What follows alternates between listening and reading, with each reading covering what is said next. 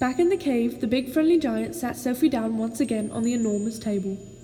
Is you quite snuggy there in your nightie? You isn't fridgy cold. I'm fine.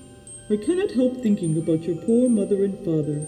By now they must be jipping and scumping all over the house, shouting, Hello, hello, where is Sophie gone? I don't have a mother or a father. They both died when I was a baby.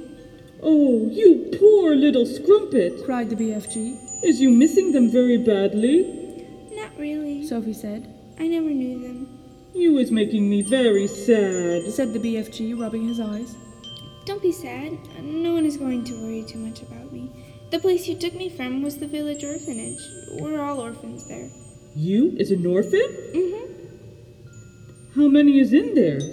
Ten of us, all little girls. Was you happy there? I hated it. The woman who ran it was called Mrs. Clunkers. If she caught you breaking any of the rules, like getting out of bed or not folding your clothes, you got punished. How is you getting punished? She locked you in a dark cellar for a day and a night without anything to eat or drink.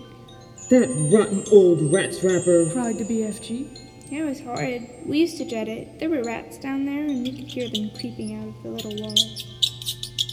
The filthy old fizzwiggler. Shouted the BFG. That is the horridest thing I is hearing for years.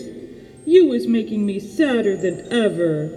All at once, a huge tear that would have filled a bucket rolled down the BFG's cheek and fell with a splash to the floor. It made quite the puddle.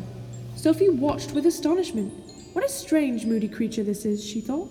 One moment he was telling me my head is full of squashed flies, and the next moment his heart is melting for me because Mrs. Clunkers locks us in a cellar.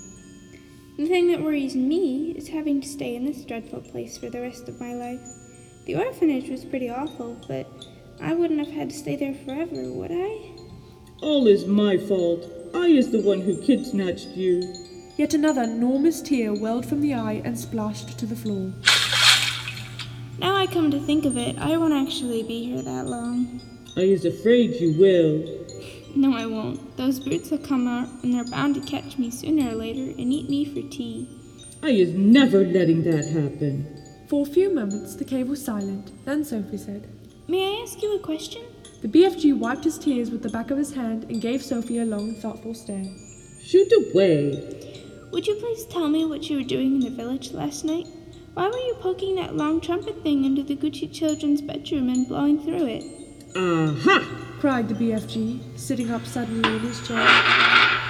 Now he is getting nosier than a Parker. In the suitcase you were carrying? What on earth was that all about? The BFG stared suspiciously at the small girl sitting cross legged on the table. You is asking me to tell you whoopsie big secrets. Secrets that nobody is ever hearing before. To see what happens next, read Roald Dahl's famous novel, The BFG, to finish the journey between a giant and a little girl.